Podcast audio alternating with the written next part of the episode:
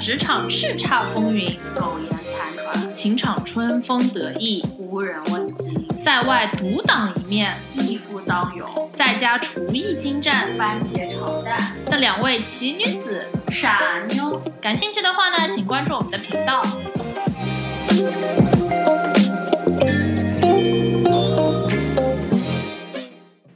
哇吼！我是仙儿，我是老周，仙儿，老周，我思前想后一个礼拜，上次你说的比特币可能一夜归零，它的奥秘到底是啥呀？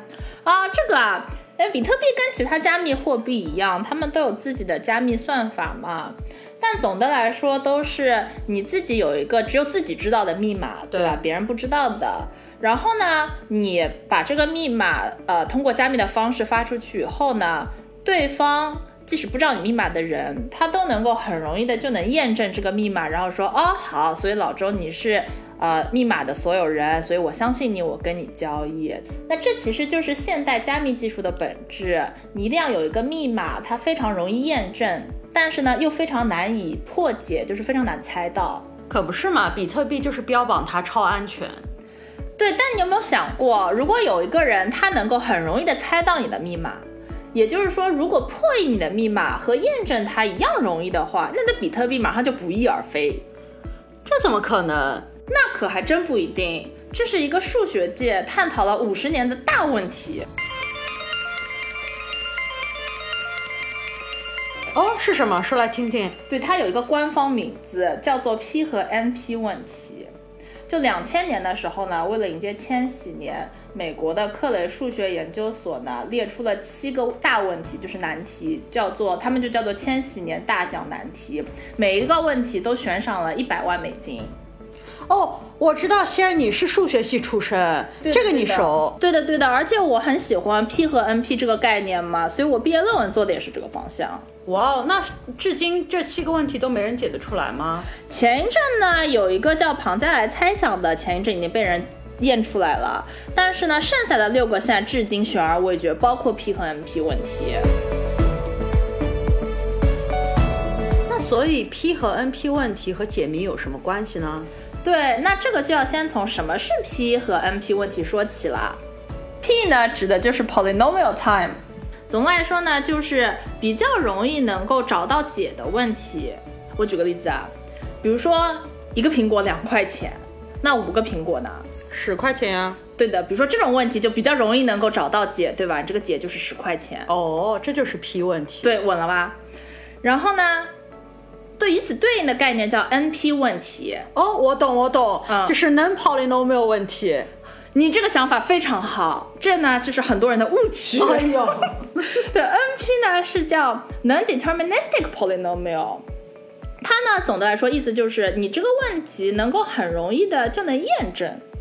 比如说我举个例子，比较经典的例子呢是一个游戏叫数独，你有没有玩过？玩过玩过，经常在飞机上打发时间。对对对，就是它，比如说九乘九，对吧？是个九乘九的格子，然后你就是要一二三四五六七八九九个数，在每行每列都一定要排一二三四五六七八九。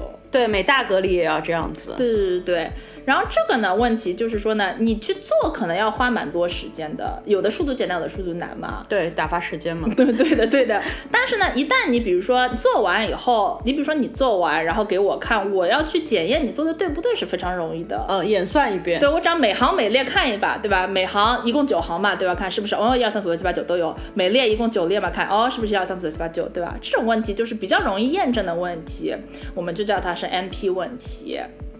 现在知道什么是 P，什么是 NP 以后呢，我们就可以回到刚才所说的百万美金大赏的问题了。这个问题就是 P 是不是等于 NP，也就是说，是不是解谜和验证其实一样的容易，只不过我们现在还没有找到方法而已。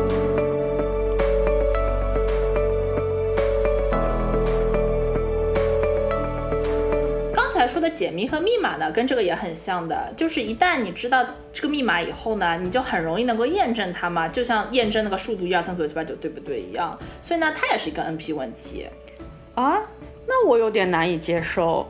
难道是你是说数独问题和解谜问题一样难吗？数独我自自己解过，我有经验，其实这个还蛮简单的，小孩子也会玩。可解谜一般人可做不到。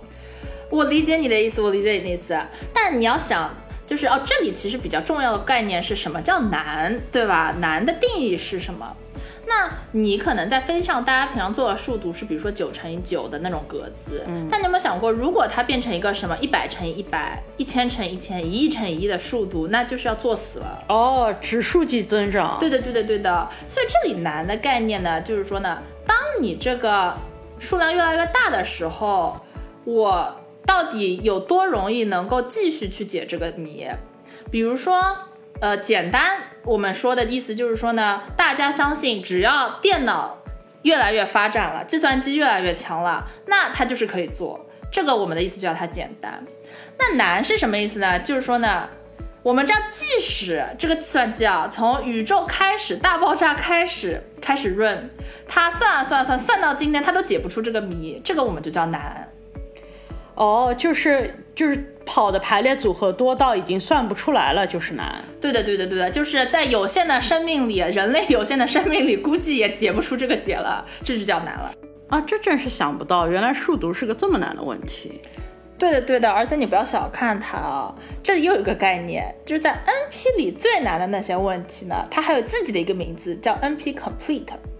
叫 NP 完全，NP complete，数独其实是 NP complete 问题，也就是说是所有 NP 里最难的。哦，我来捋一下。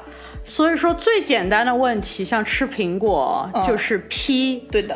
然后如果说是解谜问题的话，是第二难，就是 NP。NP 当中最难的，就是像数独类的问题叫 NP complete。对对对对对，你说的对的。但就是有一点啊，其实啊，P。的每一个问题，它也都是 NP 问题。你想一下，NP 的定义就是说呢，如果我给一个解的话，你能够非常容易的验证这个解是不是真的解。嗯，那 P 就是比如说吃苹果问题，对吧？你嗯，一个苹果两块钱，五个苹果多少钱？十块钱。那我如果问一个苹果两块钱，那十块钱是几个苹果？那你也非常快的就知道是五个苹果吗？对，所以你都很容易能够解这个谜了。那就是说，一定你是非常快的就能够验证是不是这个解吗？你只要再解一遍就可以了。哦，所以 P 是 NP 的一个子集。对对对对对，就是 NP 是很多很多问题，嗯，P 是 NP 里最简单的那些问题，嗯，NP complete 是 NP 里最难的那些问题。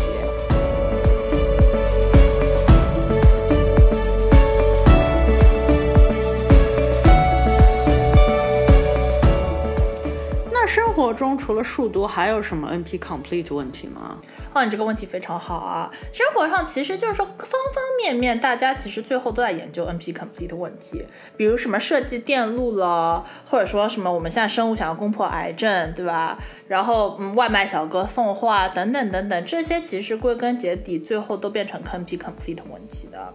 然后呢，所以这个概念在当时大概一九七几年最新被提出来的时候呢，有个数学家叫卡普，嗯，他呢就归纳了二十一个大问题，这些问题就是叫卡普的二十一个 NP complete 问题。哦，数独也在当中吗？也在当中。那为什么就是说这个概念那么的重要呢？是因为呢，就刚才说过，NP complete 是 NP 里最难的，所以呢。你只要能够解开任何一个 NP complete 的问题，整个所有的 NP 问题你就都能解了。就你只要解出一个，所有的这个 NP 宇宙你就都能够解。这个怎么理解啊？我给你举个例子啊，你有没有听过？就是前一阵就是还蛮火过的，就是有什么四四色图问题，就是说有一个呃地，我给你个地图，对吧？然后地图上就是有好多个国家相邻哦什么的，是能不能用四种颜色，只用四种颜色涂满这张地图？但是呢，相邻的颜色都要不一样。呃，听说过，好像最近被解出来了。对的，对的，对的，就是四色问题是被解出来的。然后三色问题这个问题是一个 NP complete 的问题，就是说我一张地图我能不能用三种颜色描，并且大家就是不互相重合嘛？那我。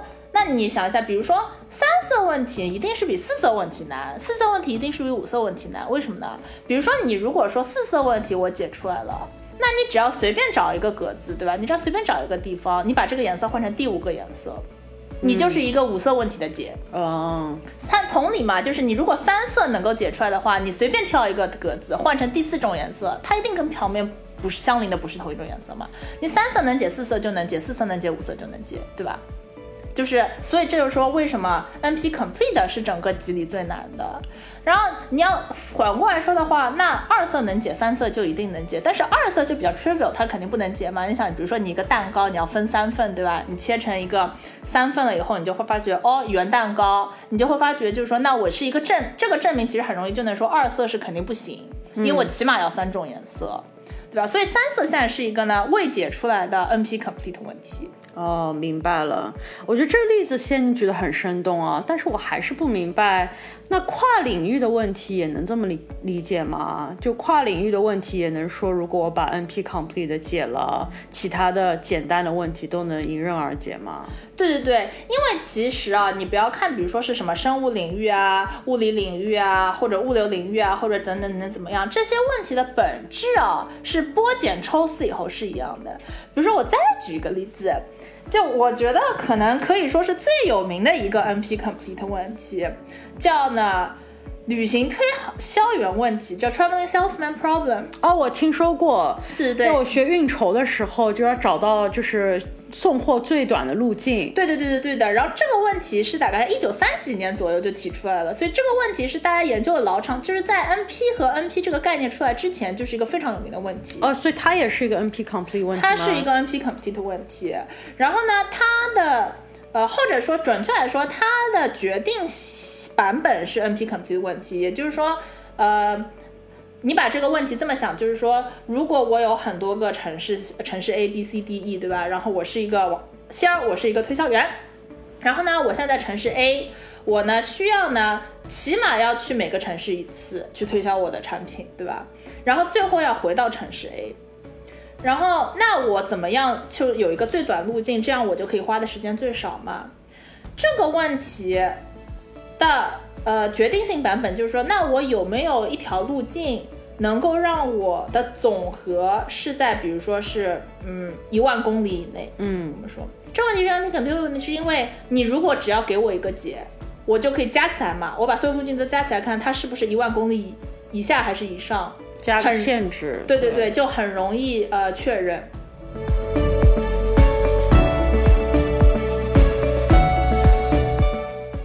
哦，那我现在有点理解了，就是最优路径这个，我可以把它想象成一个数学问题，但我还是搞不明白，先生，那癌症问题也能是个数学问题吗？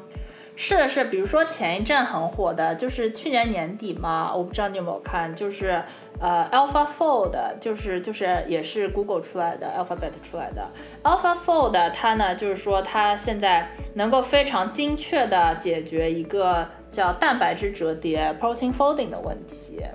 这个是用来干啥的？哦，这个呢是，就我们身上不是有很多蛋白质嘛，对吧？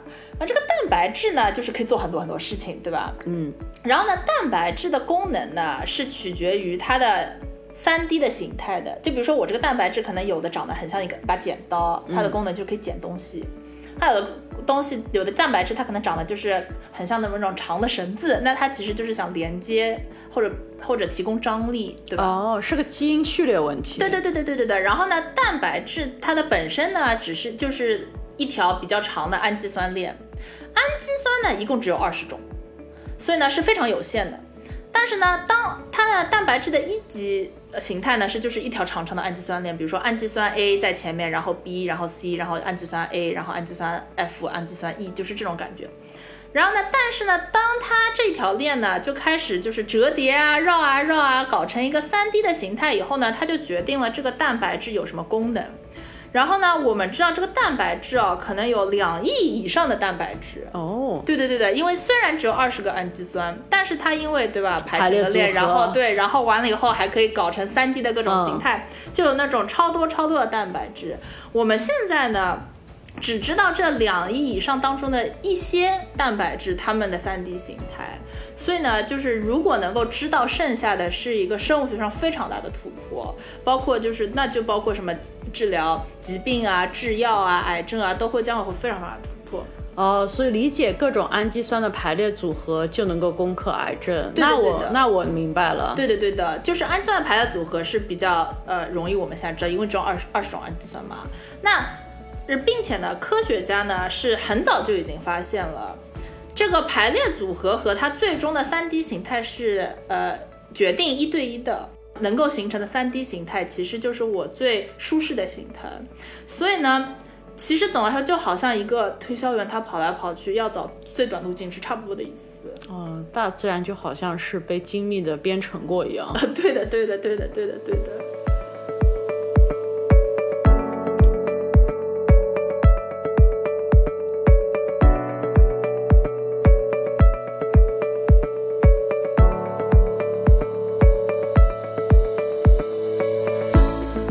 我算是有点听明白了。嗯嗯，我来捋一捋。你说，你说。所以这个百万悬赏的问题，就是说能不能找到一个简单解释的 P 等于 NP？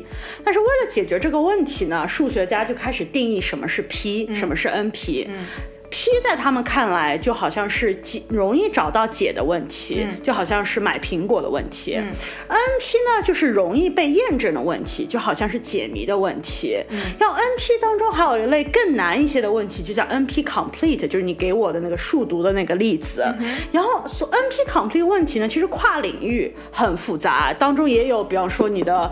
蛋白质呃折叠对 protein folding 也有你的 cells traveling man 那个问题，但是所有的 NP 问题，NP complete 问题，如果解了一个 NP complete 问题，其他的 NP complete 问题就迎刃而解。对对。同时，其他的比 NP complete 问题容易的 NP 问题也都迎刃而解。也就是说，倒回来去百万悬赏，所谓的能不能找到一个呃容易的解释的 P 等于 NP，其实就是能不能找到一个非常容易的解，把 NP complete 问题给解了。对的，把任何一个 NP complete 问题解了就可以了。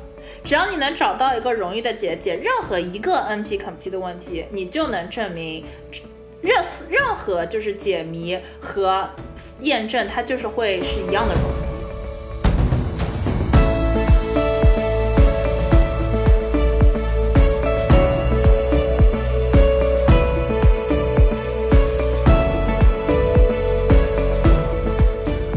所以 NP complete 的问题就是这世界上最难的问题了吗？不是不是，因为 NP 的概念是，呃，如果我有个解的话，我能很快速的验证嘛。那其实有很多东西给个解你都不能很快速验证，说来听听。比如说棋类，任何棋就是那种象棋啊、围棋啊、chess 啊什么的。因为我今天告诉你说我这一招是制胜最最好的一招，你也没有办法来验证我我说对不对嘛，对吧？你顶多就是说哦下棋，嗯，你可能下的胜率比别人高，但是你没有办法说任何人能够验证说某一招是最最好的一招。像这种问题就是 NP hard 的问题，这个新的定义了。嗯，先先，嗯，我觉得我想到了一个 P 等于 NP 的解。来，你来，我们的一百万。因为你说 NP 问题就是从宇宙大爆炸开始来计算都计算不出来的问题，就是 NP 问题。但我知道现在有了量子计算机呀、哦使得计算时间大大缩短。嗯嗯那如果用量子计算机来计算 NP 问题的话，那 NP 问题就能迎刃而解了。未来超级光明，那我可不是就能拿到那一百万了吗？赶紧去报名。不过你说如果这样的话，会不会出现量子级别的 P 和 NP 问题以后？哇，我的天呐！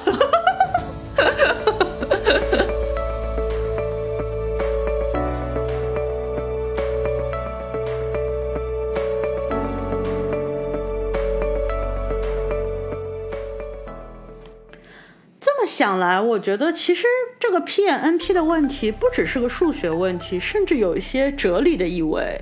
对的，这其实就是我为什么其实超喜欢这个问题的概念的原因。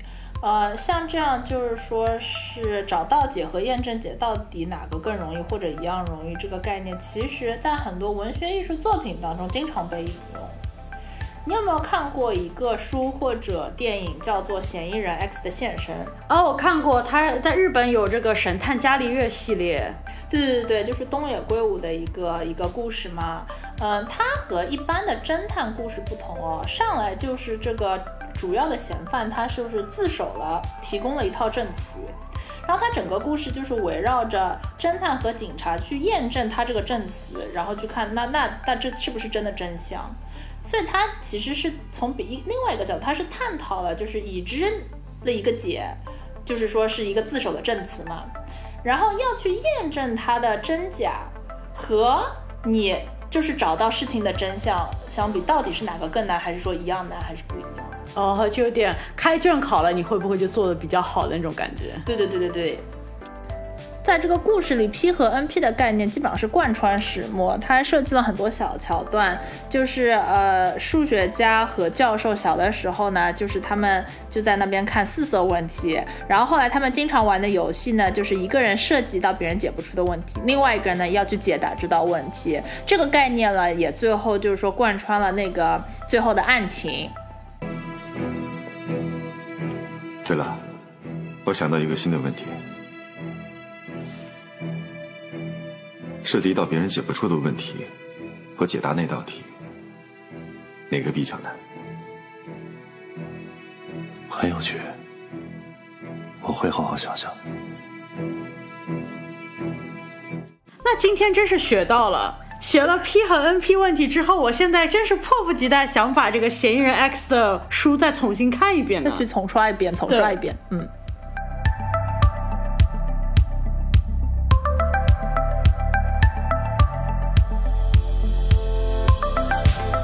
老周，其实我很想跟你讨论这个问题，原因啊是这其实不光是个数学问题嘛，其实就是一个世界的问题，或者说是哲学的问题，对吧？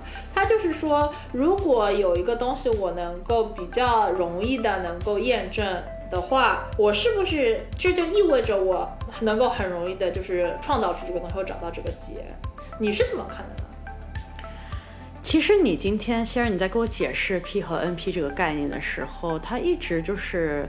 提醒我，我因为你知道我是老高频道的忠实听众，他一直提醒我，就是老高他一直解释了一个物理学的学界的一个现象，就是大家都知道，就物理学界有两大理论嘛，现在支撑着那里，一个是广义相对论，就是爱因斯坦那条理论，连黑洞现在也观察到可以支持了，还有一条就在微观世界里量子力学的那个那套理论，但一直大家都是想要物理学家想要找到这两套理论当中的一个连接点，那为什么他们觉得两？套理论一定会有连接点的，因为在过去的好几十年的物理的进程发展的时候，就慢慢的会发现很多原来复杂的公式都被一些简单的公式所取代了，而且总体的公式数量也变得越来越少，因为就会发现可能复杂的公式它其实是简单公式的一种特殊形式，所以很多公式都是异曲同工、大同小异的。这我觉得非常对。对，所以大家就觉得说，最后如果说把两大理论都结合了之后，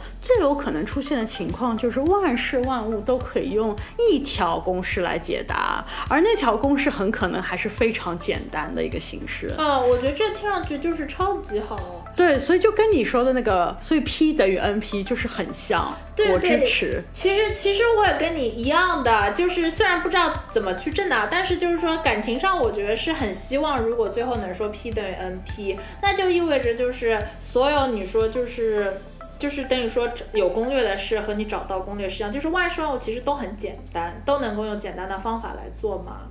嗯，但其实啊，这个问题。嗯，每年都有在学术界投票，嗯，年年觉得他们不一样的人一找，哦，最近现在已经百分之九十九的嗯学者都认为这两件事可能是在根本上不一样，也就是说 P 不等于 NP，真的吗？有一些问题就是从根本上比另外一些问题更难，虽然他们同时都能比较容易的被验证。所以我们俩都是少数派的那百分之一，对的，那百分之一，对的，对的，对的。因为百分之九十九的人的想法呢，呃，which 也是 very understandable 的，嗯，就是如果你从哲学上考虑这件事情的话呢，其实 P 等于 NP，或者你说是只要你能够验证，就说明你能够呃创造这件事成立的话呢，那就是创造力这个概念就没有价值了。怎么举个例子说？对他们说的意思就是，比如说你能够嗯听一首莫扎特的曲子，然后觉得哇这个写得好，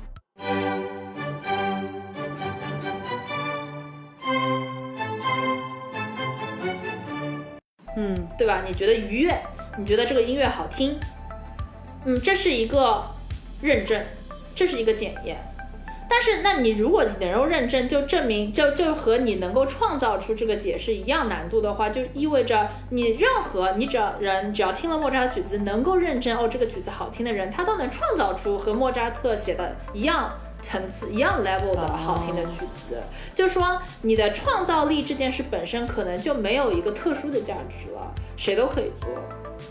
也就意味着，比如说那些呃顶级的艺术家，他们可能本身和一般人没有什么大的不同。那百分之九十九的人就觉得这可能就是颠覆了我们比较熟知的世界的一些常规和一些认同。这么说来，我也好像也能 get 到。嗯嗯，对他们就是说，呃，哦，如果 P 等于 MP 的话，就意味着任何能够欣赏，比如说莫扎特音乐的人都能写出一样的曲子；任何能够，比如说欣赏李白诗的人就能写出同样的诗；任何一个，比如说能够你看了巴菲特他的投资觉得好，对吧？那说明你也能想出这样的投资方法。他们觉得，哦，这个世界就会非常非常的不一样。那既然如此，先你还是坚持那百分之一吗？我是挺希望这个百分之一会发生的，因为我觉得其实，嗯，万事万物最后能够归结为非常简单的是、简单道理这个概念，我觉得是非常美的，而且可能可能就会是一个世界的真相。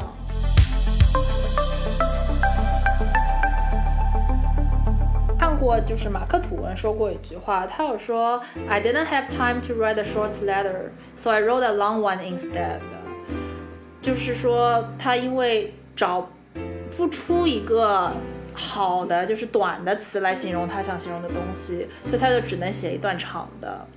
我觉得，就是像文学巨匠，他们也都觉得，就是最高的艺术成就，最后就是找一个简单的、短的东西来形容。